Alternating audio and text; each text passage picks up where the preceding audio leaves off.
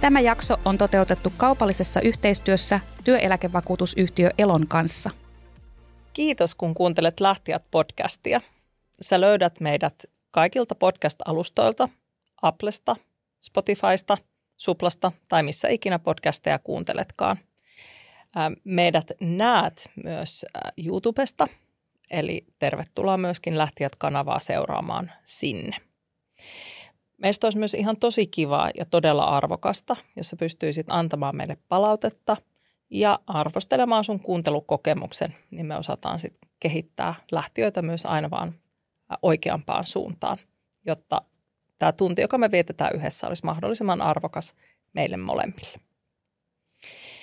Sä löydät meidät myös linkkarista ja Instasta, ja myös TikTokkiin on tulossa aika paljon Nuorison suosivaa. Kyllä. Joten ei kun chop chop TikTokkiin. Ja hei tänään ää, mulla on ilo ja kunnia olla jälleen kerran täällä studiossa rakkaiden Liisan ja Ullan kanssa. Moikka. Ja tänään me ollaankin vähän... Mä oon niin fiiliksissä tästä jaksosta. Joo, joo, tää on vähän erilainen. Tämä on ihan, on ihan, ihan super mielenkiintoinen. Eli työelämän myytimurtajat. Muistatteko te sen, kun joskus telkkarissa oli semmoinen britti, äh, brittisarja, tai on se varmaan se jenkkisarja. Ei kun jenkkisarja. Jenkkisarja on se vieläkin olemassa. Jos ne räjäyttelee kaikenlaisia niin mä olin just sanomassa, mutta... että se on tosi sääli, että meillä ei ole täällä kokista ja mentoksia, koska mä oon aina, mä oon aina halunnut kokeilla, tapahtuuko se oikeasti. Mutta tota... Joo, ja meille voi lähettää siis tällaisiakin, niin me voidaan tehdä kokeilla semmoinen niin, niin. työelämän niin. reaali... Illegal, hei Illegal Vision, ei kai teitä haittaa, jos me Meillä kokeillaan täällä. kunnossa. yes. No mutta hei, Ensinnäkin siis työelämän muut, muutin murtajat, työelämän myytin murtajat on meidän jakson aihe. Ja mehän keväällä äh, kysyttiin meidän kuulijoilta ja muitakin, jotka seuraavat meitä tuolla linkkarissa e, ja Instassa itse asiassa myös, että onko jotakin sellaisia myyttejä työelämään liittyen, että tulee mieleen ja joista he haluaisivat, että me kävisimme keskustelua. Ja, ja tota, kyllä se niin kuin aikamoisia urbaaneja legendoja ja, ja myyttejä ää, nousi esille. Mä luulen, että me saatiin kaiken kaikkiaan ehkä 15-20 erilaista myyttiä. Ja me ollaan nyt tänään valittu tähän kuusi kappaletta ää, myyttejä, joita me käydään läpi.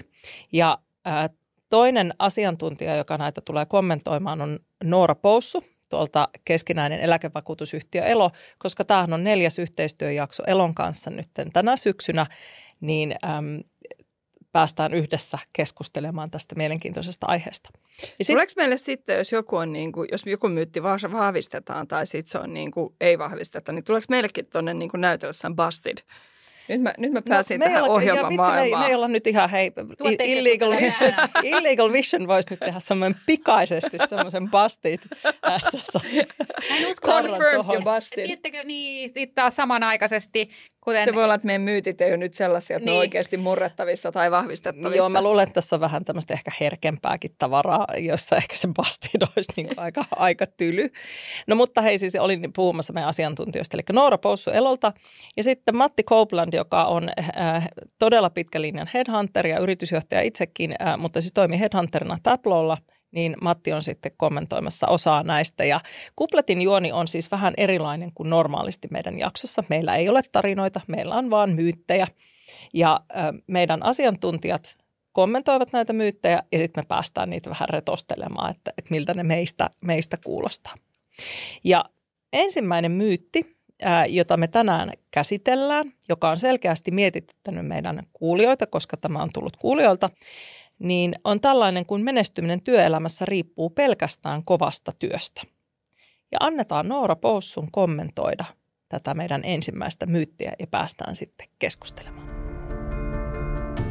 Menestyminen työelämässä riippuu pelkästään kovasta työstä. Tämä on sellainen asia, missä mun tekee mieli lähteä ensimmäisenä pohtimaan sitä, että miten me halutaan määritellä menestyminen. Et jos me ajatellaan sitä niin, että se on vaikka vaikka vähän niin kuin hienompi työnimike tai, tai isompi palkka, niin se tietysti johdattaa ajattelemaan tietyllä tavalla. Toisaalta mun mielestä menestyminen työelämässä voisi tarkoittaa myös sitä, että on merkityksellinen ja mielekäs työ. Sellainen työ, josta nauttii ja missä viihtyy ja ehkä ennen kaikkea sellainen, missä voi hyvin niin henkisesti kuin fyysisestikin. tähän mä liittäisin sitten senkin, että, että semmoinen, sitten tässä on ihan jatkuva ponnistelu sen menestymisen eteen, eli se semmoinen valtavan kova työ, jota ajatellaan, että tehdään, että sitten sit, sit mä menestyn jollain lailla paremmin, että mä saan sitä jotain, mitä mä haen, niin, niin se tosi helposti kyllä voi johtaa myös sit uupumukseen. Eli tavallaan mä haluaisin siis sanoa ylipäätään, että, että menestyminen työelämässä ei riipu pelkästään kovasta työstä ihan siitäkin syystä, että, että ainakin niin kuin tutkimukset ja Kelan tilastot ja monet muutkin tilastot osoittaa, että, että kyllä se, myös se mahdollisuus siihen työuupumukseen väijyy ihan, ihan meillä kaikilla. Että kukaan ei ole varsinaisesti ihan täysin suojassa tällä tyyppiseltä oireilulta tai haasteelta. Ja sitten toisaalta sitten taas ihan työkyvyn näkökulmasta, niin myös ihan kenelle vaan voi tulla elämän varrella työkykyhaasteita. Eli se totta kai voi vaikuttaa siihen omaan urapolkuun tavalla, jota ei olisi itselleen toivonut. Mä haluaisin ehkä määritellä itse menestymisen muulla tavalla kuin esimerkiksi tällä just työnimikkeen ja vaikka sen palkan kautta, vaan siten, että, että meillä olisi kaikille sellainen työ, joka tukee meidän hyvinvointia ja työkykyä, niin se olisikin se, miten me määritellään ylipäätään menestyminen. Kumpi menee ensin? Meillä on täällä... täällä oli jo siis nyrkkeilyottelu yes. menossa. Siis, koska mä olen mukava ihminen. Aivan, just näin. Lähden nyt sitten vetämään mattoa jalkoja. No niin, no, mutta Ulla kommentoi. No, siis Noora lähti tähän niin kuin, pohtimaan filosofisesti tätä niin kuin, menestymistä työelämässä, joten mä en tartu siihen kulmaan, vaan mä menen suoraan siihen, että johtuuko se pelkästään kovasta työstä. Ja sen, sen niin kuin, myytti pitää ensimmäisenä murtaa, että ei johdu vain kovasta työstä. Toki varmasti sitäkin on niin kuin, jonkun verran yhtälössä. Mutta sitten taas jos me mietitään meidän keväältä esimerkiksi jaksoa, jossa meidän ää, mentorit ja esihenkilöt oli keskustelemassa siitä, että miten he ovat niinku urallaan edenneet, niin jokaisessa tarinassa voi katsoa sitä, että, että siinä on myös niinku ripaus ja sitten naisjaksossa myös naisjohtajat puhuivat, että ripaus onnea ja mm-hmm. niin kuin ripaus sattumaa, tai itse asiassa aika paljonkin molempia. Ja sitten kyllä mun tarvitsee sanoa, että monelle tällä hetkellä johtotehtävissä olevalle henkilölle niin myös tota, tietty niin etuoikeutettu asema, josta he eivät välttämättä niin kuin ole edes tietoisia, että kuinka etuoikeutettuja he ovat, että ovatko niin kuin koulutetusta perheestä, jonka jälkeen on ollut niin kuin taas niin kuin kannustettu et, et, niin kuin kouluttautumaan ja sen jälkeen taas sitä kautta niin kuin päässyt, päässyt parempi palkkaisempiin rooleihin tai että millaiset kotiolot ylipäätään on ollut tai että ylipäätään, kyllä meillä vielä Suomessa täytyy sanoa, että, että koulutettu valkoinen mies on se, jolla niin kuin on ihan vaan niin kuin setappi on monta askelta edempänä monia muita, joten on paljon muustakin kyse kuin siitä, että niin kuin se on kovaa työtä. Mm. Hyvin sanottu. Jatkaisin tuosta, että kyllä mun mielestä se menestyminen vaatii myös sen, että, että satut löytämään aikaisessa vaiheessa työn, josta innostut niin paljon, joka sopii, sopii sun osaamiselle ja pystyt tavallaan niin kuin kukoistaa siinä työssä. Et aika paljon myös riippuu siitä, että oletko oikeassa paikassa. Mm. Sitten tavallaan tämä koulutettu valkoinen mies näkökulma, periaatteessa mä oon sunkaan aivan samaa mieltä, että Provosoin nyt vähän sit kanssa. Että... Joo, niin mä provosoinkin. Mä oon samaa mieltä. Sitten samanaikaisesti mä sanon kuitenkin, että globaalissa mittakaavassa suomalainen nainen mm. on valkoinen mies. Mm. Et jos me verrataan meidän kaikkien asemaa niin koulutettuina valkoisina tota, naisina – Suomessa, niin kyllä me aika lähellä ollaan meidän niin kuin taustoilla sitä, missä niin kuin isossa mittakaavassa niin kuin verrattuna vaikka monissa muissa, jopa Jenkeissä asuviin naisiin. Mm. Ja mitäs mun piti sitten vielä tästä sanoa? No, en nyt muista, no, mutta no, vaikka mä, mennään. Mä, mä jatkan tästä sen verran, että ää, mun mielestä juuri niin kuin Ulla tuossa alkuun sanoi, että, että missään tapauksessa se ei riipu kovasta työstä. Vain. Ta, vain kovasta työstä. Nyt et, mä muistan, mitä mä sanoin. Joo. Niin, että et se ei riipu vain kovasta työstä. Että et sitä, sitä työntekoa siellä tietenkin kyllä vaaditaan. Äh, mutta mun mielestä yksi semmoinen hyvin tärkeä asia, joka tähän liittyy, on suunnitelmallisuus. Eli se ensimmäinen askel, jonka sä sanoit, että, että mihin sä satut ländäämään, koska siinä on tosi paljon sattumaa ja, ja onnea ja, ja näin päin pois matkassa. Mutta sen jälkeen se suunnitelmallisuus. Eli se, että sä teet sitä suunnitelmaa, sä sanotat niitä askeleita, koska jollain tavalla ihminenhän aina toimii. Sen takia yrityksissäkin tehdään strategiaa. Että et on se suunta, mihin mennään. Tehdä sellaisia valintoja ja aske, askeleita siinä matkalla, että jos ei mitään suunnitelmaa, niin onhan se vähän sellaista, niin kuin, että sitten se tartut todellakin niihin onnenkantamoisiin. Ainakin kun mietin näitä meidän naisjohtajia, jotka täällä kävi, niin kyllä mun mielestä kaikista heistä huoku, että jonkinnäköinen suunnitelma siellä omassa ajattelussa on ollut, että mitä kohti menee mm. ja minkälaisia askeleita Joo. ottaa. Mutta sitten kuitenkin, niin kuin kaiken tämän jälkeenkin, niin sitten on myös niin, että sitten jos mennään sinne niin kuin, että ettei tämä nyt menisi niin kuin Jeesustelun puoleksi, puolelle meiltäkään, niin sitten jos mennään vaikka postin tuukkaan tai johonkin pörssiyhtiön toimitusjohtajan tai johtoryhmiin, mm. niin hyvä isä ihmiset tekee töitä. Mm. Kyllä. Että et sitten kun mennään sinne niin kuin pörssiyhtiöiden johtoryhmiin, niin, niin voin ihan suoraan sanoa, että kun olen niin kuin Nokialla ja Tiedollasta touhua katsonut, niin ne työmäärät on Joo. aivan. Että sit mm, siinä jo. vaiheessa ei kyllä niin kuin sille muulle elämälle jää aikaa, että se työ on niin kuin perheharrastus ja – ja Kyllä. työ. Mm. Ja, ja silloin se, että äh, vaikka yrityskulttuuri olisi sellainen, että vain yhdeksän ja viiden välillä lähetetään meille, niin siellä kulissien takana johtoryhmissä lähtee meille ja vielä niin kuin puolelle yöllekin. Ja se on tavallaan osa sitä työtä. Viikonloppuisin lomilla ollaan, ollaan niin kuin käytettävissä, mm. va, vaikka, vaikka kuinka yritettäisiin antaa aikaa perheelle. Sen verran korjaan, mm. että postin toimitusjohtaja on Turkka Kuusisto. Turkka eikä Tuukka, mm. anteeksi. Mm. Mutta mut mä sen verran palaan ehkä vielä siihen Nooran antamaan kommenttiin siitä, että mitä menestyminen kenellekin on. Mulle tulee väistämättä tässä mieleen semmoinen, mä en tiedä, oletteko te kuullut tällaista tarinaa, tämmöistä miljonääristä, joka menee tämmöiseen pieneen kalastajakylään ja sitten hän näkee siellä kalastajan. Mä oon tosi huono kertoa tarinat, mä en ihan muista tätä one to one, mutta pointin muistan. Eli tapaa siellä kalastajan, joka, joka käy kalastelemassa, on tosi onnellinen ja syö hyvin ja, ja nauttii elämästä ja on aikaa olla siellä, siellä saarella niistä ihanista beacheistä nauttii. No sitten hän menee jututtaa tätä kalastajaa ja on silleen, että kun sulle kalaonnea tuntuu olevan ja, ja tulee hyvin, niin oletko koskaan miettinyt, että sä ostaisit muutama aluksen lisää. Ja, ja sitten hän maalaa sellaisen kuvan siitä, kun tulee muutama alus lisää ja sitten tulee vähän lisää ja sitten tulee tämmöinen kalastusfirma, tämmöinen isompi, isompi osakeyhtiö ja siitä kasvaa sitten imperiumi ja hänestä tulee miljonääri. Ja sitten kalastaja vähän silleen, että okei, okay, minkä ihmeen takia hän niin kuin, haluaisi tehdä tällaista? No sen takia, että sitten sä voit jossain vaiheessa muuttaa kalastelemaan tämmöiselle ää, saarelle ja nauttimaan per, ajasta perheen kanssa ja rannasta mm. ilman mitään huolia. Sitten mulla on se jo, mulla on niitä miljoonia, mutta mulla on se jo. Tässä tullaan just siihen, että, että mitä se menestys mm. kenellekin on. Mennäänkö seuraavaan? Oliko tämä busted vai mikä meidän lopputuomio oli tällä? Me olemme sitä mieltä, että tässä on kumpaakin puolta, mutta ei se pelkästään kovasta työstä riipu. Olisiko näin? Mm. Mm. Joo. näin me toteamme. Yes, no mutta hei seuraava myytti. Työnantajat tarjoavat aina tasapuolista palkkausta ja etenemismahdollisuuksia. No kuunnellaan, anna Mat- Matti Koplandin puhua ensin ja pääset sitten asiaan. Nyt mä haluaisin nyt heilua sen Bastid-leiman kanssa tässä vaiheessa. No äläpä heilu vielä ihan pikkasen malta. Eli Matti kommentoi. Aina kun puhutaan rahasta, niin, niin mä oon pikkusen varovainen.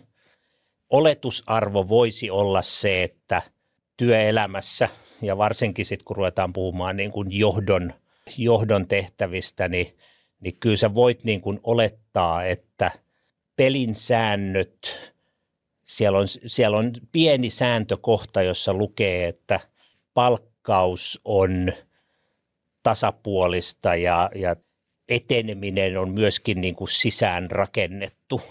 Tässä täytyy ottaa sellainen niin kuin pari askelta taaksepäin ja todeta, että tämähän on äärettömän vaikea dokumentoida ja tätä on niin kuin vaikea, tämä on, tämä on niin kuin harvinaisen hankala kohta ruveta selittämään. Mm. Et mun mielestä hyvät organisaatiot, hyvät työnantajat pystyy välittämään sellaisen – ehkä se on jo kulttuuria siellä työpaikoilla, jossa niin kuin tavallaan sä voit vähän niin kuin ohittaa tämän. Et, et, et ei ole niin kuin riski todeta, että täällä voisi olla jotain niin kuin ihan all over the place tyyppistä käyttäytymistä, on se sitten palkan suhteen tai etenemisen suhteen tai vaikka tota, niin koulutuksen suhteen. Et kyllä se niin kuin mun mielestä tasaantuu – taas siellä mä niin kuin muistuttaisin itse kutakin, että tota niin, meillä on mahdollisuus vaikuttaa siihen, että, että tota niin, mikä, on, mikä on totta ja, ja, ja taas mitä me tiedämme tästä maailmasta. Mä silleen ehkä tota, uskallan olla vähän meidän asiantuntijankin kanssa eri mieltä, että et Matti varmaan toimii ylemmän johdon kanssa enemmän kuin, mm, kuin tota asiantuntijoiden kanssa. Ja kyllä siellä, niin kuin, siellä asiantuntijatasolla niin ei kyllä jakannu näin tasaisesti, koska kyllä se tasainen jaka, jakautuminen, palkkauksen ja etenemismahdollisten tasainen jakautuminen vaatii myös sitä vaatimista, mm. että, että sitä osaa pyytää. Ja yleensä ylemmässä, ylempään johtoon päätyvät ihmiset, joille pyytäminen ei ole ongelma. Ja tota, öö, sen sijaan siellä asiantuntijatasolla on ihmisiä, jotka osaavat olla aika pyyteettömiä, aika nöyriä, eivät ehkä ihan hirveän kovaa pidä meteliä itsestään. Ja siellä kyllä johtaminen on sellaista, että jos et sä pidä puolias, niin helposti niin kuin, silleen niin kuin sanon, että isoissa firmoissa yleensä ylitet, ylet, yritetään pitää tietyn tasoiset asiantuntijat mm-hmm. jossain palkkahaitarilla, mutta ne haitarit voi olla tosi leveitä. Kyllä. Mm. Sanon vielä myös tässä semmoisen, mikä unohtui ikäjoksossa sanoa, että tässähän meillä on tosi isoja sukupolvieroja tässä äänenpitämisessä.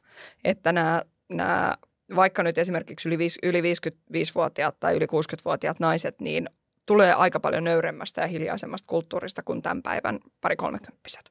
Kyllä, Joo. se on ihan totta. No sitten Liisa ehkä tarttu tuohon niin tasapuolista palkkausta, niin myös tuo niin tasapuoliset etenemismahdollisuudet. Niin tota, sitten toisaalta taas niin kuin tasapuoliset etenemismahdollisuudet, että niitä ylipäätään niin kuin pystyisi tarjoamaan samanaikaisesti kaikille, kun tässä on niin kuin sanotettu etenemismahdollisuuksina. Mm. Varmasti niin kuin tasapuoliset kehittymismahdollisuudet mm. yrityksessä on helpompi mahdollistaa, mutta sitten taas niin tota, se kuitenkin yrityksissä se hierarkia menee sillä tavalla, että siellä on sitä toteuttavassa tasolla on enemmän työvoimaa ja sitä kautta paikkoja kuin, niin kuin seuraavilla tasoilla yrityksen hierarkiassa. Ja sitä kautta niin kuin periaatteesta niin kuin tasapuoliset etenemismahdollisuudet, jos ei vaikka samanaikaisesti, niin ei, ei, niin kuin, ei vaan ei ole, ole mahdollista. mahdollista. Juuri näin. Joten palk- palkkaus toki just näin, että sitten kun – Meillä, me ollaan puhuttu kompensaatiojaksossa keväällä puhuttiin siitä, että Suomessa kuitenkin työmarkkinajärjestöt hoitaa vahvasti niin kuin, ö, tämmöiset niin Tessien kautta ne palkankorotukset, että meillä ei ole kaikissa yrityksissä sellaista niin kuin palkanko- lisäpalkankorotuskierroksia tai semmoisia isoja niin kuin budjetteja siihen, mm. niin tota, sitä kautta sitten, että jos sä oot tullut kymmenen vuotta sisään sen, sen markkinan palkalla, ja sitten kun nämä niin kuin tessikorotuksethan ei ihan seuraa suoraan niin kuin inflaation suhdetta, mm. niin niin sä oot jäänyt jälkeen. Aivan varmasti oot. Aivan Kyllä. varmasti. Et, ja, ja, ja sitten taas niin, että ne pienet summat, joilla voidaan sitten näitä palkkakuoppia korottaa, niin ne yleensä oman kokemuksen mukaan niin pystytään allokoimaan yhdelle tai kahdelle ihmiselle tiimistä, ei niin kuin tasapuolisesti kaikille. Niin et, et sanoisin, että ei se nyt ihan tasapuolista ole. Niin ehkä, ehkä tähän voi todeta, että joissain yrityksissä, niin kuin meillä oli kumppanina ää, esimerkiksi meidän tutkimuksessa Luotokomppani, jotka tarjoaa hyvinkin tasapuolista palkkausta Kyllä. ja kaikki luoto, luotoon liittyvät heidän, heidän niin kuin networkin yritykset, heillä on tämä sama logiikka. Ja. Mutta kyllähän se nyt ää, aika niin kuin, täytyy sanoa, että täytyy olla aika moderni yritys, ää, kun ajatellaan, että luoto on 2017 perustettu, niin aika moderni yritys ja yrityskulttuuri, että ollaan tasapuolisuudessa ja ehkä heillä ne etenemismahdollisuudet siinä mielessä voisivat olla tasapuoliset, mutta se rakenne on hyvin, hyvin poikkeuksellinen. Busted. Mm. Kyllä. Tämä on täysin busted. Se oli siinä. Se oli siinä. Mennään seuraavaan. Eli kolmas myytti, joka tuli meidän kuuntelijoilta, ää, niin on tämmöinen, että työ, työelämä on erillinen osa elämää, joka ei vaikuta henkilökohtaiseen hyvinvointiin. Katsotaan, mitä Noora Poussu aiheesta sanoo. Työelämä on erillinen osa elämää, joka ei vaikuta henkilökohtaiseen hyvinvointiin mä itse ajattelen niin, että työ on niin iso osa meidän arkea, ihan siis tuntimäärällisestikin me vietetään aikaa töissä ihan hirmuisen paljon.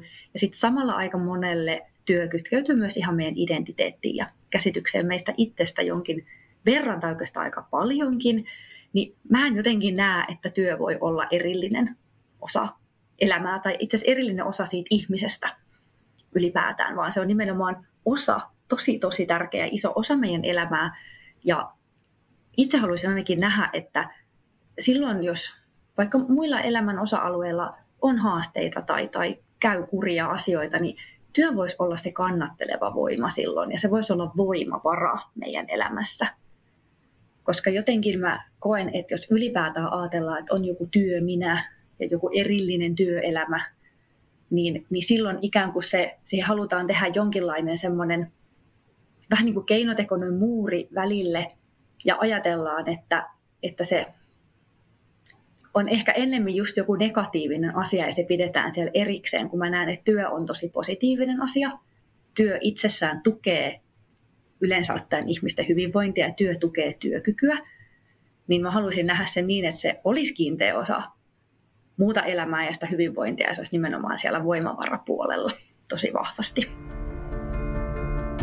No niin. Hei, siis mä en edes anna sulle vaihtoehtoa, se on mun vuoro, mä aloitan.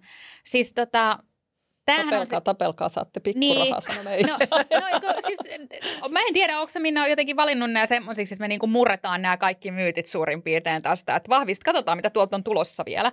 Mutta tämän suhteen niin sanon suoraan, että et, et ihminen on psykofyysinen kokonaisuus ja elämä on 360 astetta. Karpo. Alkaako Karpo niin kuin kurttu tulla mullekin tuohon otsaan? Sen voi katsoa YouTubesta. Näin, näin nämä yhdessä, yhdessä vietetyt hetket alkaa meidän niin kuin muokkaamaan. Aivan. Niin, tuota, Vasta sullekin karvahatun. Jos mä mietin sitten taas sitä, mitä me ollaan opittu esimerkiksi niin kuin unitutkimuksesta. Ja se, että seuraavan yön hu- hyvä uni alkaa jo siitä edellisestä aamusta – Mm. Ja sitä kautta, että me ollaan kahdeksan tuntia töissä, kiitos Jenni Tuomilehdon näistä tota, opeista, ää, niin, ää, niin silloinhan se työpäivä on niin kuin täysin saumaton osa mun vapaa-aikaa, mun henkilökohtaista elämää. Joten siis ei ole minkäänlaista mahdollisuuttakaan erottaa mm. näitä kahta. Mm. Ja sitten voi ajatella, niin kuin, että jos työ on erillinen osa elämää, joka ei va- vaikuta henkilökohtaisen hyvinvointiin, niin millainen niin perheenjäsen se oma puoliso on silloin, kun hän on stressaantuneena? Et eikö, eikö vaikuta perheen, perheen yhteiseen hyvinvointiin, jos toista stressaa joku töissä aivan järkyttävän paljon? Mm. Niin tota, ylipäänsä stressaantunut ihminen, niin pinna on lyhyt ja se vaikuttaa usein ei ainoastaan omaa, vaan myös läheisten hyvinvointiin. Se, että kyllä tämä on niin kuin mun mielestä todella, todella bastid. Se, ehkä se, mitä tässä myytissä on haettu, on sitä, että me usein ö, jotenkin, meillä, meillä olisi hirveä halu käsitellä työuupumusta tai, tai niin kuin uupumusta niin, että vain työstä aiheutuva uupumus kuuluu työpaikalle tai vaan työstä aiheutuneet sairaudet jotenkin niin kuin vaikuttaa siellä työ, näkyy siellä työpaikalla mm. ja niin edelleen. Mutta näinhän se ei ole, että – oli se mikä tahansa asia ihmistä elämässä, mikä uuvuttaa, läheisen sairaus, rahahaasteet, työssä viihtymättömyys, mikä tahansa, niin kyllä siihen pitää puuttua, kun se vaikuttaa. Se niin kuin, sillä syyllä ei ole väliä, jos se vaikuttaa siihen niin kuin työ, työssä onnistumiseen, työssä viihtymiseen, niin kyllä siihen kannattaa ihan noin niin kuin, jos ei nyt inhimillisistä ja eettisistä syistä, niin ihan sen takia, että tota, sä saat siitä sen ihmisen pidettyä ty- työkykyisenä ja mukana, mukana tota, työssä, niin puuttua. Mulle tulee tästä mieleen vähän semmoinen, että työelämä ehkä toivoisi, että elämä olisi täysin työstä erillinen osa-alue. Kyllä, kyllä. hyvin et, sanottu. Et tietyllä tavalla se, se niin kuin muu elämä ei tunnu aina mahtuvan siihen työelämään ja sille ei ole tilaa. Just niin kuin taisi olla edellisessä jaksossa, missä Kati Yrjänheikki Elolta, Elolta sanoi, että – äm, että kun ei me olla koskaan, tai ko, ei koskaan, vaan siis koko aikaa sataprosenttisesti työkykyisiä. Ja. Että me oltaisiin aina niin kuin täysillä. Että joka päivä, kun sä meet, sä oot ihan silleen, että fufu, 120 ja. pinnaa tänne. Ja se, se pitäisi jotenkin niin kuin hyväksyä, että ihminenhän on kokonaisuus. Ja, ja se tulee juuri, juuri niin kuin kaikkinensa. Sillä, sillä on kaikki huolet, murheet, ilot, mahdollisuudet, mitä sillä elämässä on, niin se tuonne joka päivä sinne työpaikalle. Mä törmäsin tästä vielä semmoinen niin hauska pohdinta, joka, oli, jonka on itse ehkä niellyt vähän niin kuin vaan sellaisena, että, Aa, että nämä on tämmöisiä ää, työyhteisön ohjeistuksia, jotka nyt on vähän aina omituisia tai jossain on pitänyt vetää raja, niin tota, törmäsin yhdessä suljetussa Facebook-ryhmässä keskusteluun, että minkä takia työpaikoilla annetaan vapaa päivä, kun täyttää 50 vuotta tai kun täyttää 60 vuotta, mutta kun täyttää 30 vuotta tai kun täyttää 40 vuotta, niin siitä ei saa vapaa päivää. Ja tavallaan, niin kun, okei, meillä on siis ollut ikäjakso, jossa tietenkin tota, niin, äh, ollaan, ollaan puhuttu näistä asioista. Tämmöisethän niin vaikuttaa myös semmoiseen epäbalanssiin siinä työyhteisössä, mutta se on nyt mm. niin eri asia. Tässä yhteydessä mun pointti on se, että että jossain kohtaa työelämä ja, ja niin kuin henkilökohtainen elämä saa yhdistyä, mutta et se, onko se silleen, että sä oot ollut niin pitkään ajatus siitä työyhteisössä, että sä oot ansainnut sen, että sä saat tuoda sun henkilökohtaisen elämän sinne työyhteisöön mm. mukaan, Ihan versus että jokainen pyöreä vuosi on yhtä lailla juhlimisen arvoinen. Ja, ja muuttopäivä on myöskin se, milloin voidaan niin kuin tuoda se osaksi sitä Joo. työarkea. Kyllä. Mm. Mut, no, busted. Busted. busted. Tämäkin. Joo, tämä on to- todella voimakkaasti. ja hei, tästä aiheesta tuli itse asiassa sellainen, sellainen mieleen, kun me nyt puhutaan niin kuin, äh, työelämästä ja elämästä ja, ja siitä, miten kaikki, kaikki liittyy kaikkeen, niin, niin, niin äh, kiitos teidän. Olen saanut paljon kirkastettua ajatuksia siitä, että, että, että miten niin kuin rakentaa omaa siis meidän. työelämää. Teidän, meidän. teidän koska te olette, te olette sertifioituja coacheja. Mä saan olla teidän te, te, testikaniini. Me saat sanoa olla, me sanoa olla meidän niin kuin koekaniini. Mä, ollut, mä oon ollut teidän koekaniini, mutta mä oon saanut siitä ihan valtavasti niin kuin, ää, apua ja tukea siihen, että, että niin kuin viime vuosi oli aika vaikea ja, ja tota, että jäädäkö vai lähteä ja mitä, mitä tehdä. Niin ää, musta on tosi kiva, että me ollaan nyt päädytty siihen, että, että me tarjotaan tällaista vähän, vähän samanlaista, ei enää mitään testikaniineja, koska ne on, ne on käyty läpi, mutta kun te olette coacheja, niin te pystytte tarjoamaan tällaista palvelua myös meidän kuulijoille. Eli haluatko jompikumpi teistä avata pikkasen enemmän sitä, että mitä se itse asiassa pitää Liisa. sisällä? Joo, me tehdään siis, me ollaan Ullankaa luvattu, sovittu, että me tehdään tällainen kymmenen, kymmenen nopeimman kokeilusetti – coachauksia, joiden aiheena on, on tota, lähteäkö vai jää, jäädä työelämässä. Ja tämä on tällainen, yleensähän coachauksessa asiakas valitsee aiheen ja kysymykset. Tämä on nyt tämmöinen, että jos, jos koet, että tämä on aihe, josta haluaisit keskustella, niin tämmöistä tunnin coachausta ö, tarjotaan ö, erikoishintaan. Lisätietoja löytyy www.lahtiat.fi, missä on, voi, voi myös ilmoittautua, mutta kerrotaan myös coachaamisesta yleisesti. Hmm. Ja voin lämpimästi suositella. No, tulee Kiitos, ihan tosi muru. paljon Kiitos. hyviä ajatuksia ja pääsee tavallaan oman pään sisäistä neuvottelusta pois. ja itse on ainakin siitä niin kuin coachingissa löytänyt ihan semmoisen oman intohimon, että Oura kertoo mulle, että se coachingissa vietetty aika sitten taas niin kuin coachin näkökulmasta on palauttavaa aikaa, että se on niin ihana olla siinä hetkessä ja kanavoida sen toisen niin kuin haastetta niiden kysymysten kautta ja mahdollistaa se niin kun, on, onpas mahtavaa. Tiedätkö, milloin mulle käy toi sama? Milloin? Kun mä oon asiakkaiden kanssa. Aivan. Oura tietää. No niin, no mutta hei, jatketaan. Me ollaan nyt puolessa välissä meidän, meidän tota, myyttejä, niin pysyy kuulijatkin mukana. Öm, seuraava myytti on tämmöinen, kun menestyminen edellyttää jatkuvaa kilpailua. Kuunnellaan, mitä Matti sanoo aiheesta. Uh, mä sanoisin, että menestyminen – edellyttää jatkuvaa kilpailua, mutta se myöskin niin kuin antaa meille mahdollisuuden miettiä, että millä säännöillä me kilpaillaan ja mistä me kilpaillaan. Ja työelämässä tietysti se ehkä liikaa keskitytään siihen, että me kilpaillaan niin kuin jotenkin toistemme kanssa. Että mä taas palaisin siihen, että, että mun mielestä me jos me pystyttäisiin kääntämään se ajatus niin, että me kilpaillaan tavallaan yhdessä, me voitetaan yhdessä, me, me pärjätään yhdessä, niin moni asia olisi paljon helpompaa.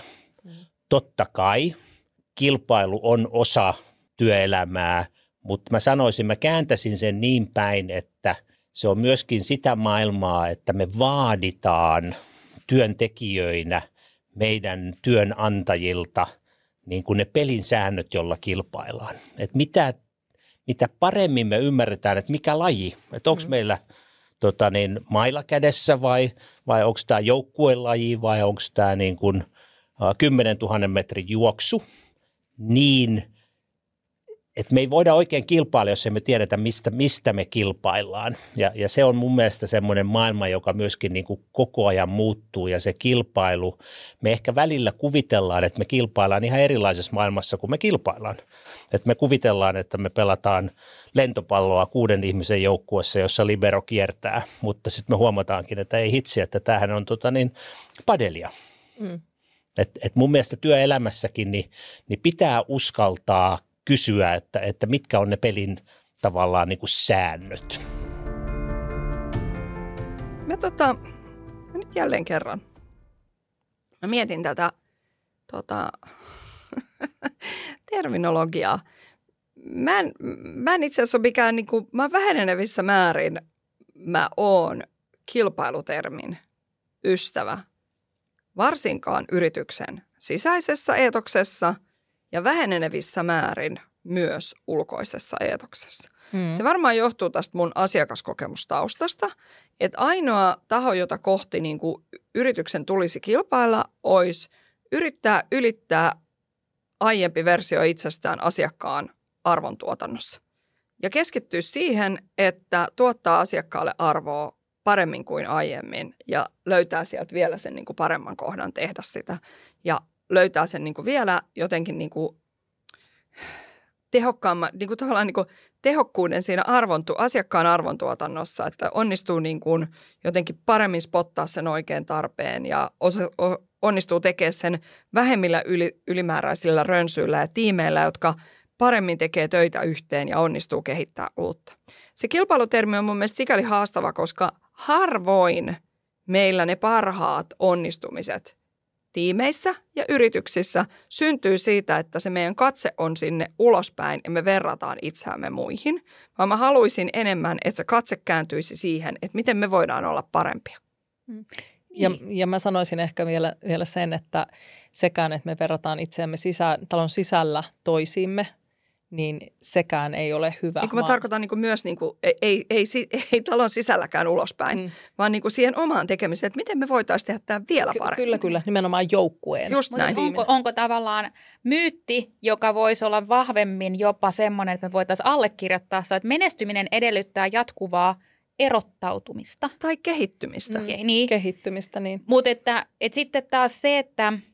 Ää, mä, mä tässä, tässä niin tämä on mulle enemmän semmoinen äh, CSO niin kuin juttu, koska tota, sitten toisaalta taas niin, että et, et Matti puhuu tuossa siitä niin kuin yrityksen sisäisestä ja niin kuin tiimin sisäisestä näkökulmasta, oli tiimi sitten minkä koko, minkälainen mm. tahansa, että jos siellä lähdetään hirveästi niin kuin tappeleen keskenään tai niin kuin kilpailemaan keskenään, kertoo muuten mun ajattelusta, mitä on kilpailu, jos mä sanon tappeleminen, mm. niin tota, mutta niin, niin, että jos siellä, niin se tavallaan helposti lähtee tuomaan mm. niin kuin soraääniä ja haja, hajauttamaan sitä tekemistä ja vie niin kuin fokuksen pois mahdollisesti sitä maalista, kun mä kilpailen tuota toista vasten. Mutta sitten tietyllä tavalla taas, niin ähm, mä mietin, että yritysten kesken, niin ähm, äh, varsinkin jos tarjo, tarjotaan hyvinkin samanlaista tuotetta ja siellä ei ole, niin sitä, ei, ei ole löydetty sitä niin kuin erottautumisen kulmaa, niin silloinhan, se, silloin, silloinhan mä ymmärrän, että tämmöinen niin kuin myytti on syntynyt ja tällaista niin kuin ajatellaan, että mm. on, on kolme sala, saman alan yritystä, jotka tarjoaa samantyyppistä palvelua ja jos se kilpaillaan vain niin sanotusti funktionaalisilla ja taloudellisilla arvoilla, mm. eli sillä, että hinta kilpa, niin sittenhän se sit, sit, sit ei auta. Mm. Ja mä tämän siis silleen tämä mun mielestä, tämän, niin kuin mä voisin syventyä tosi pitkälle tähän, niin kuin, tähän filosofiseen pohdintaan tästä kilpailusta, koska sitten kuitenkin mä saman aikaan niin kuin mietin, että kyllähän se niin kuin innostus oma kiinnostus niin kuin myy- myynnissä ja niin edelleen, niin kyllähän se vähän niin kuin tulee siitä onnistumisesta ja niin kuin voittamisesta siitä. Mm. Ja jos se ei ole kilpailu, niin mitä mä sitten niin muka voittaisin tai miten, niin kuin missä se onnistuminen. Mut, niin kuin, että mut tämä on, mut, on vähän niin kuin niin. vaikea juttu. Nyt mä, mä en pysty pistämään tähän no, oikein mut, mitään Mutta mä, mä kommentoin kans täältä, jos sallitte. toki, toki. Mä oon kuunnellut, mä oon kuunnellut nyt, että tämä on jotenkin hämmentävää. Tota, ähm, mä ajattelin, mä oikeastaan tartun siihen, mitä sä Liisa sanoit, että, että mä itse ajattelen myös niin, että meidän on turha niin kuin katsoa sinne ulospäin ja, ja jotenkin niin kuin ajatella, että nyt me kilpaillaan tuota ja tuota vastaan. Meidän pitäisi kilpailla enemmän sitä niin kuin omaa suoritusta, että, että oltaisiin niin kuin entistä parempi, oltaisiin enemmän niin kuin relevantteja sille asiakkaalle ja, ja jollain tavalla niin kuin aina vaan pystyttäisiin tuottamaan parempaa ja parempaa arvoa. Ja jotenkin se semmoinen niin oman laukan parantaminen ää, suhteessa siihen omaan vanhaan. Mä en, mä en niin kuin millään lailla tykkää siitä, että me keskitytään hirveästi katsomaan sinne niin kuin, ää, ikkunoista ulkopuolelle, että mitä siellä tapahtuu, koska sille ei ole, mitään, sille loppujen lopuksi niin kuin mitään merkitystä, jos me vaan pystytään oma tekeminen pistämään niin kuin mahdollisimman hyvää jiiriä ja olemaan siellä niin kuin parhaimpia versioita itsestämme yrityksenä. Silloin ihan varmasti meille käy hyvin siinä markkinassa. Sitten taas kun mä katson sitä niin kuin myynnin näkökulmasta, niin mä oon ollut siis sellaisissa myyntirooleissa, jossa joka aamu on ollut myyntipalaveri, on kerrottu kuka on hyvä ja kuka ei ole hyvä.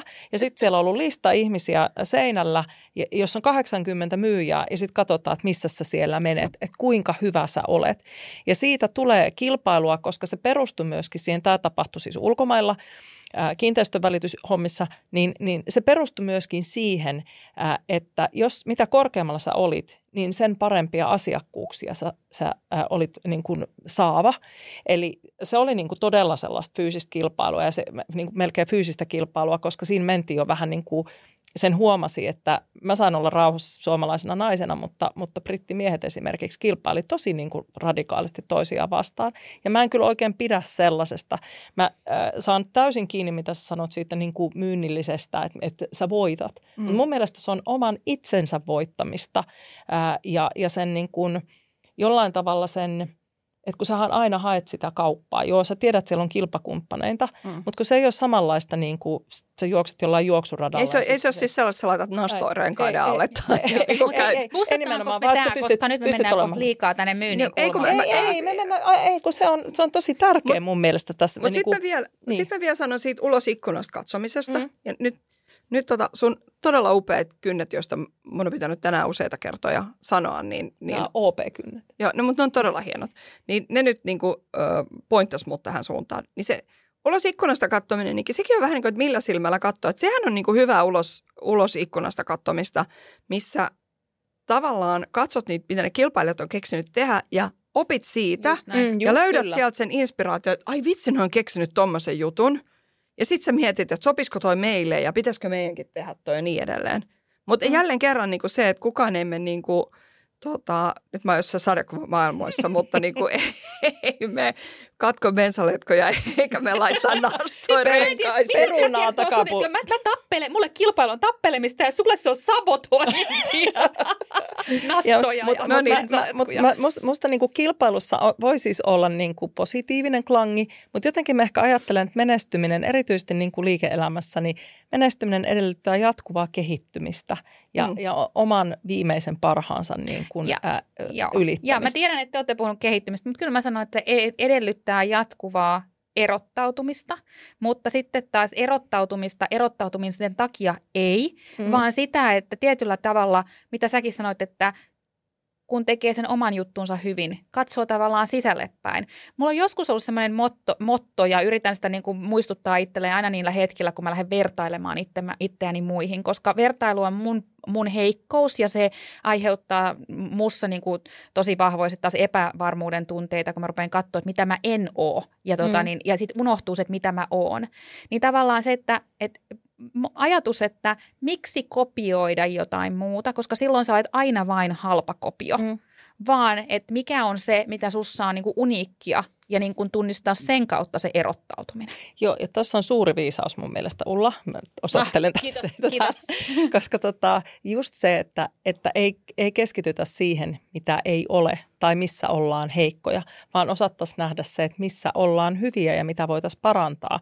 Koska se on paljon nopeampi tie onnistumisiin kuin se, että mennään aina sieltä niin kuin mä oon tässä tosi huono tai me, meillä ei tämä nyt ole kunnossa. Meillä on paljon asioita, jotka on kunnossa ja tavallaan sen positiivisen Joo. kautta. Meillä oli siis siinä, kun mulla oli, mulla oli keväällä 360 arviointi ja tota, mä menin aika syviin vesiin siitä 360 arvioinnista, koska minähän keskityin vain niihin, jossa olin saanut huonoja, num- huonoja numeroita. Hu- numeroita ja vielä musta arvos arvosanoja, kun sitten taas olin pyytänyt 20 kollegaa arvioimaan itseni asteikolla yhdestä viiteen. Ja siinä kohtaa, kun ne oli siellä kolmosen kohdalla, niin musta tuntui, että ne oli huonoja, kun sitten, ja, ja tavallaan ne oli niitä, niin kuin, joissa mä en ollut saanut yhtä hyviä kuin toisas. Mutta enhän mä katsonut niitä, missä mä olin hyviä, koska mä että hei, to, niin kuin noin mulla on jo, että mitäs mun pitää tuolta mennä keräämään. Ja sit, mä muistan, Liisa piti mulle yhden palopuheen siitä, että, niin kuin, että, että vähän se, että please bitch, että niin kuin, miksi sä katsot sitä, että kun sitten taas tuolla on se sun vahvuudet, että voitaisiko me, voisitko lähteä vahvistamaan niitä vahvuuksia? Mm. Niin ja sitten, että onko, niin kuin, onko edes realistista,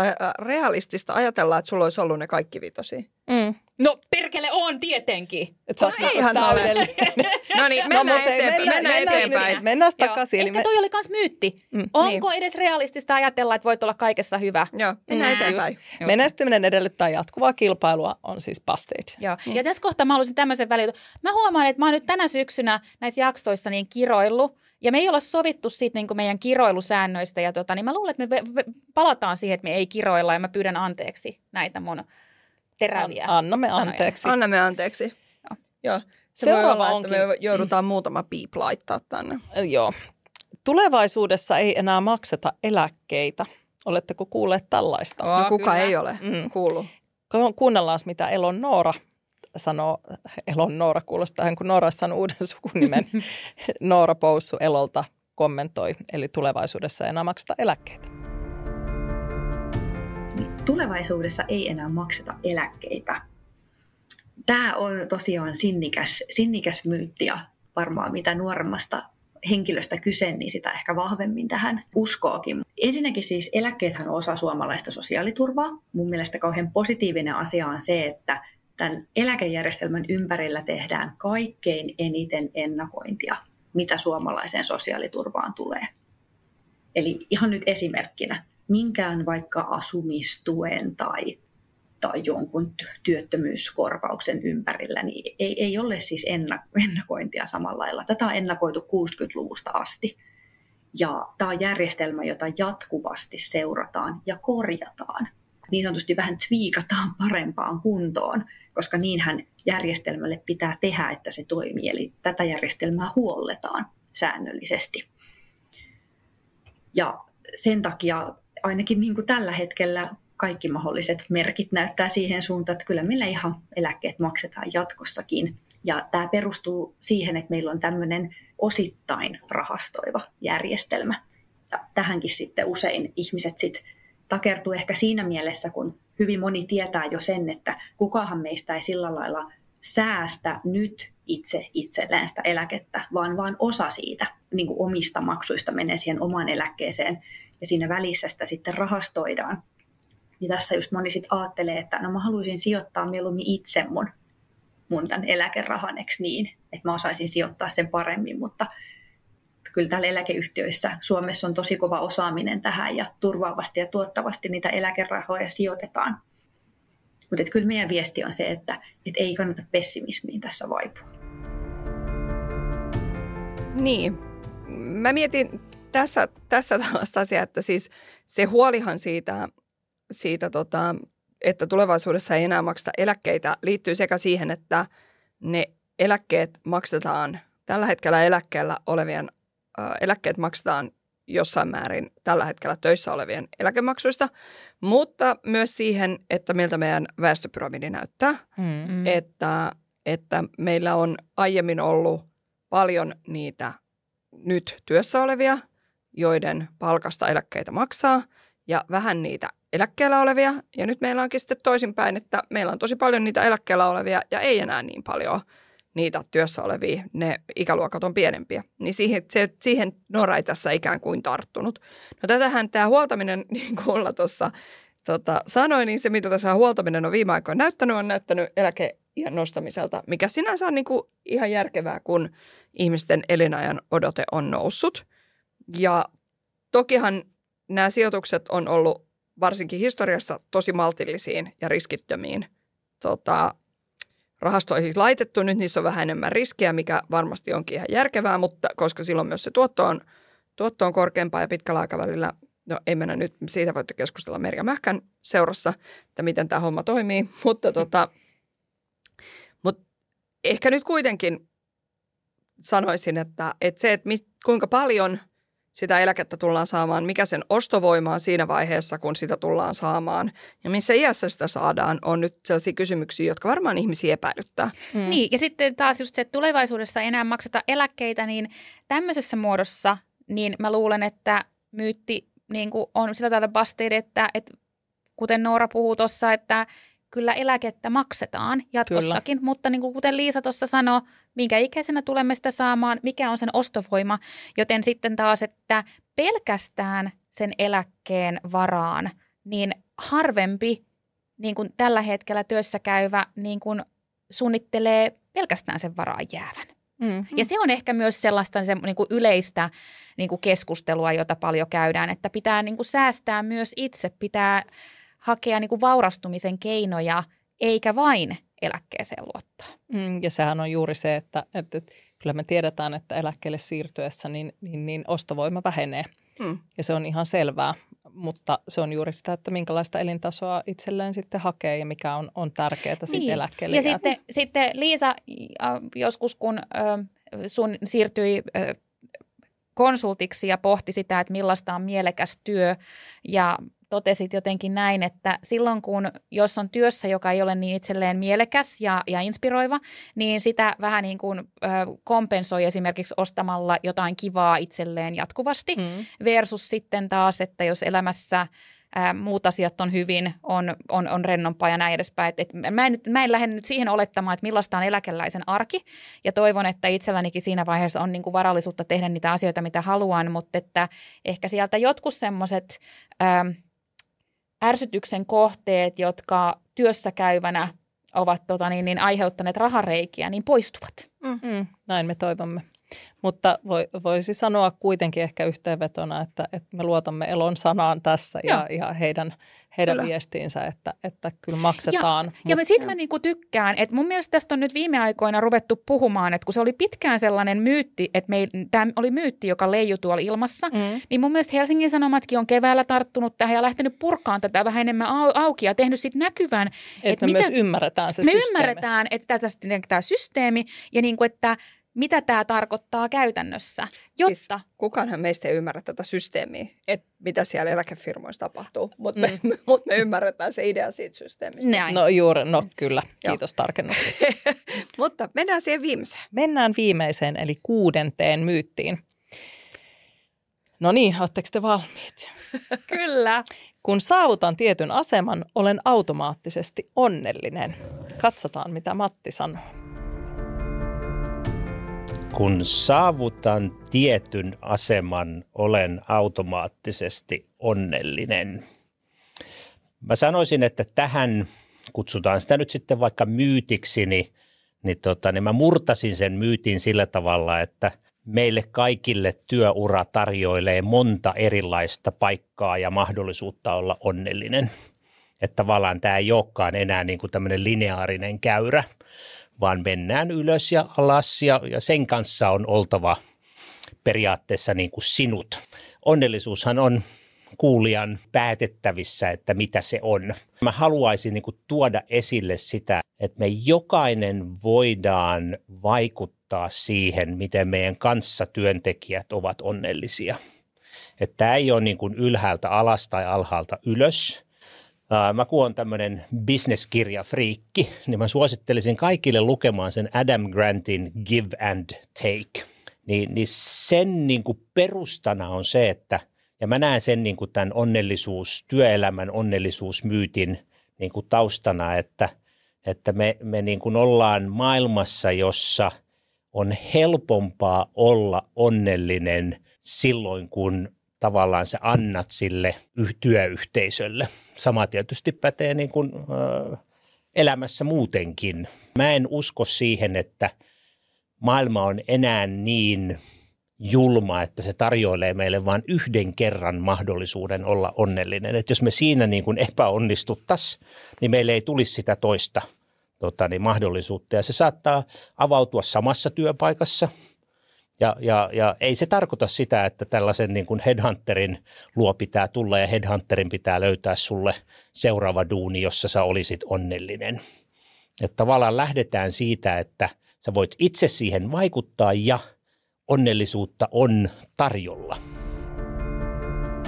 No tämä on nyt sitten taas näitä tällaisia, että kun saavutan tietyn aseman, olen automaattisesti onnellinen, niin että mitä onnellisuus tarkoittaa. Ja mä hmm. nyt lähtökohtaisesti toivoisin, että ihmisellä olisi muitakin onnellisuuden lähteitä kuin se, että, että he, ovat, he saavuttavat jonkun aseman ja siitä syntyy heille onni. Sitten toisaalta tässä se, että olen automaattisesti onnellinen, niin se, että kuinka pitkään olen onnellinen. Et, ähm, Brené Brownin on meidän jaksoissa viitattu usein ja hän on semmoinen mulle eräänlainen tota, pohjan tähti, jonka kirjoitusten pariin mä palaan aina, mutta hän jotenkin, hänellähän on tämä Atlas of the Heart-kirja, jossa hän puhuu niin kuin 87 eri tunteesta. Ja siellä niin kuin tämmöiset niin kuin onnen tunteet hän kuvaa myös sellaiset, ne on, ne on kaikkein herkimpiä myös katoamaan ja poksahtamaan pois kuin saippuakuplat. Ja sitä kautta sitten taas, että ää, toki, että toivon, että on muita onnellisuuden lähteitä, mutta sitten kun saavuttaa jonkun asian, saavuttaa jonkun aseman, saa jotain, mitä tavoittelee, niin mä todella toivon, että siinä hetkessä ihminen pysähtyy myös olemaan onnellinen, juhlistamaan sitä hetkeä, pysähtyy sen äärelle ja kuuntelee, että miltä hänestä siinä hetkessä tuntuu. Mm. Mulla on itselläni elämässä ollut tosi monta sellaista hetkeä, joihin olisi pitänyt pysähtyä pidemmäksi aikaa. Yksi hyvä esimerkki on se, että et, et mä voitin vuoden huiput. En tiennyt, että voitin sen, mutta, mutta sellainen ilta oli.